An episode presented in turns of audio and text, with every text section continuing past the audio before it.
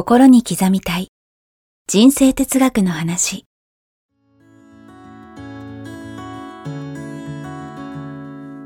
学校に行けない子どもたちからオリンピック選手をはじめとするアスリート企業経営者マネージャー新入社員メンタルサポーターとして20年間にわたり講演研修を行ってきた成田義則が今と未来を変える人生哲学の話をお届けします。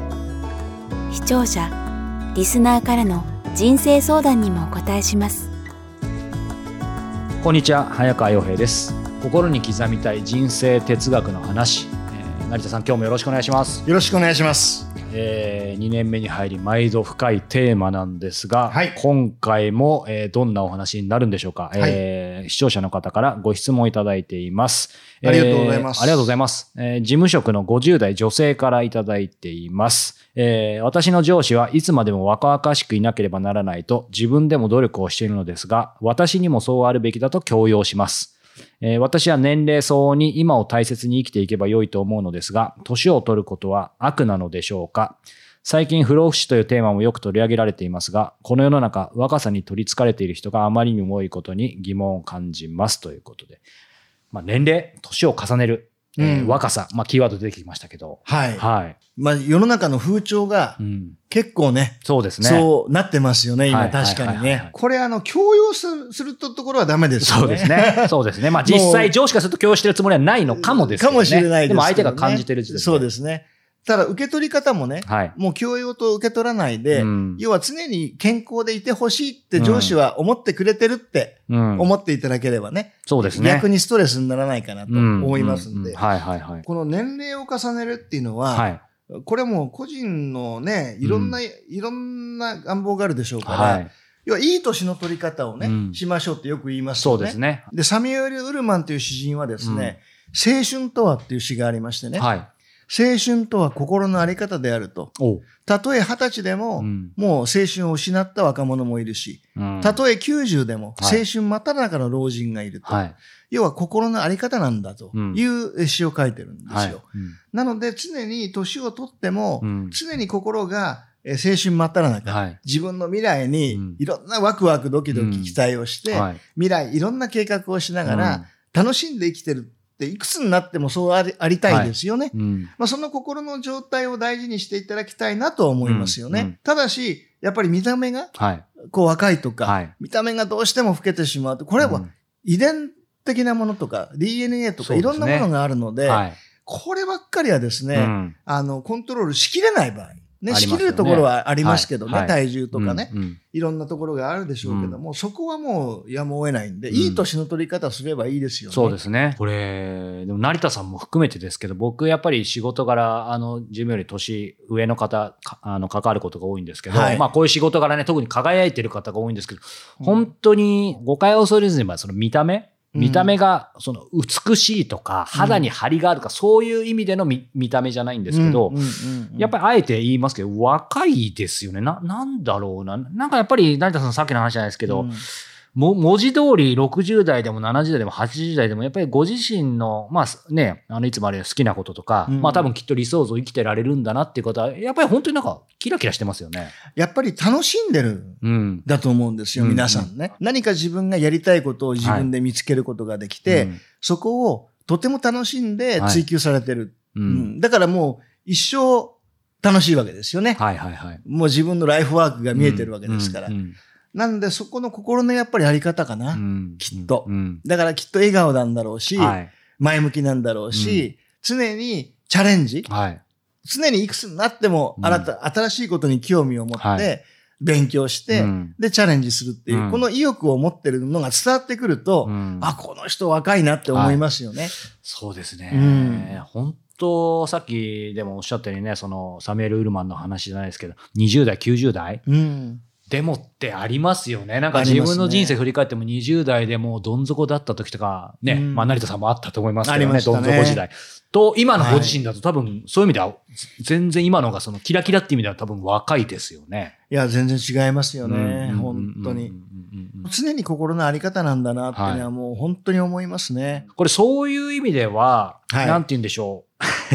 なんか私はあんまり年齢気にしてないつもりではあるんですけど、うん。たまによぎるのが、うん。まあ、あの、成田さんから教えていただいた理想像を書いたりね。はい。あと毎週毎年、特に毎年末にですね、やっぱりその翌年だったり、その後の3年、5年、10年とかを描いて毎回リニューアルしてるんですけど、うんそれ書くときにすごいワクワクすると同時に、うん。一瞬ね、あ、俺よもう40代、あ、もうすぐ50代うん。まあ、ちょっと先ですけど、何なんか毎年こんな小学生みたいに、あの、あ青写真描いていいんだろうかって思うんですけど、楽しいものは楽しいながら、ちょっと日本人気質で、その年をやっぱ気にする人ってもともとあるじゃないですか。はい。はい。でも楽しんでいいんですかね、これ。もちろん、それが一番大事ですよね。うんだから、いくつになってもはい、楽しんでる人を見ると、うん若いなって思いますよね。思います、本当に。あのおじいちゃんなんかもうね、もう毎日もなんかもう笑顔で、もうあ新しいことはいいろいろチャレンジしながら、うんもう好きなことやってるって、うんもう楽しそうでいいなって言ったら若い、イコール若いなって思う。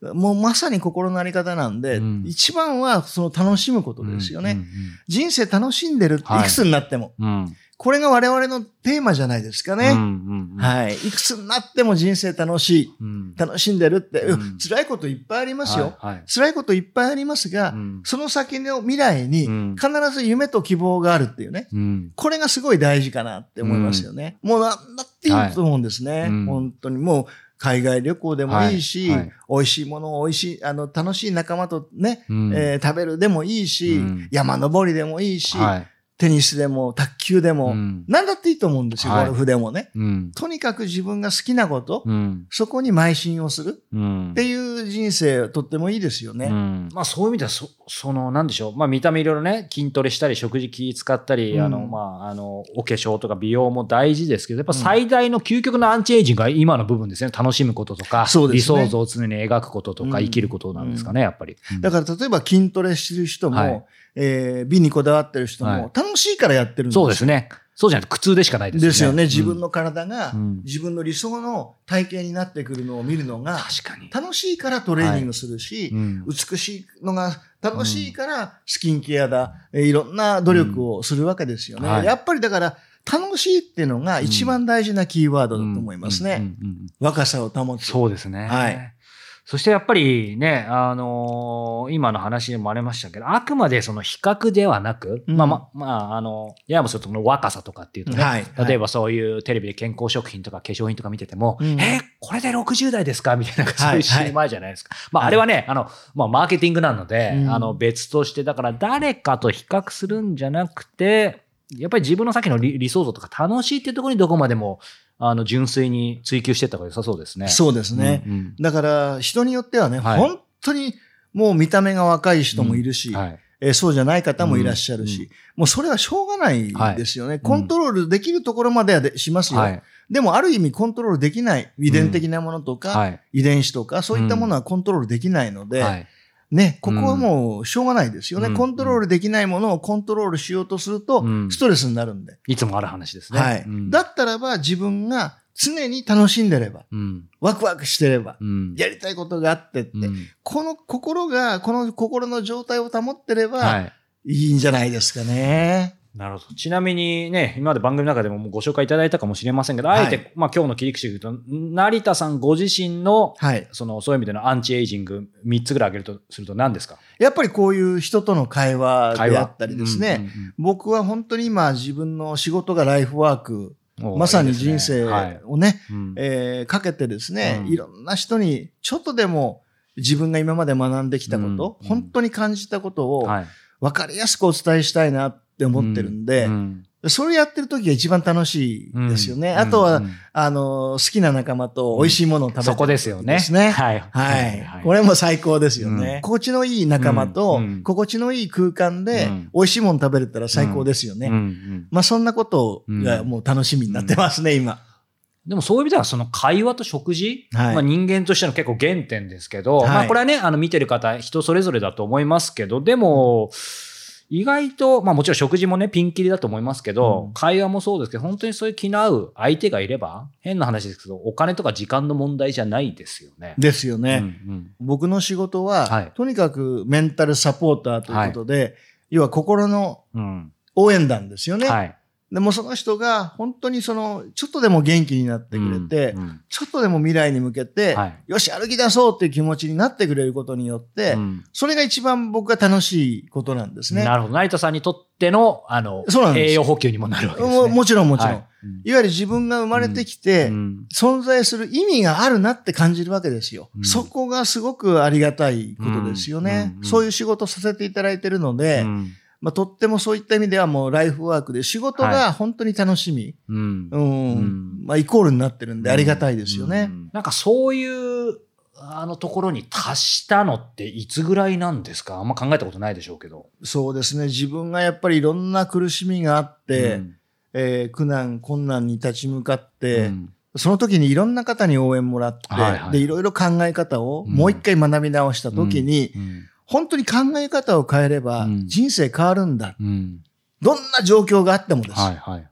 どんな困難な状況があっても、うん自分の考え方一つで、うん人生って大きく変わるんだって。うん僕は、例えばもうはい借金が本当に多くて、もうどうしようもない時に、お金が、借金がなくならない限り、うん幸せにならないって思ってました。思い込んでました。はい。だからもう、無理、永遠と無理かな、みたいな、うん奥ありました、そう思った時もあるわけですね。ありますよね。うん本当これ返せるの？っうんて思ったこともありますよね。でも、考え方一つ変えると、例えば、いや、間違いない、世の中にね、もう大きく貢献をすれば、うん経済も必ず返ってくると。はい。そしてこの金額も必ず返せるっうんて信じられた時に、はい。もうその借金消えてるんですよ。うんうんそのストレスが。はいはいはい。まだ終わってないんですよ、全然。うんなんですが大丈夫。うん。これは絶対僕返せるって思った時に、信じられた時に、そのストレスから解放されてるんですよね。うんだから本当にね、考え方変えることによって、もう絶対人生は変わりますんで、うん。夢も希望もない状況ってあると思うんですよ。はいはい。もう病気になって、いろんな、今までできたことができなくなってしまう。うん。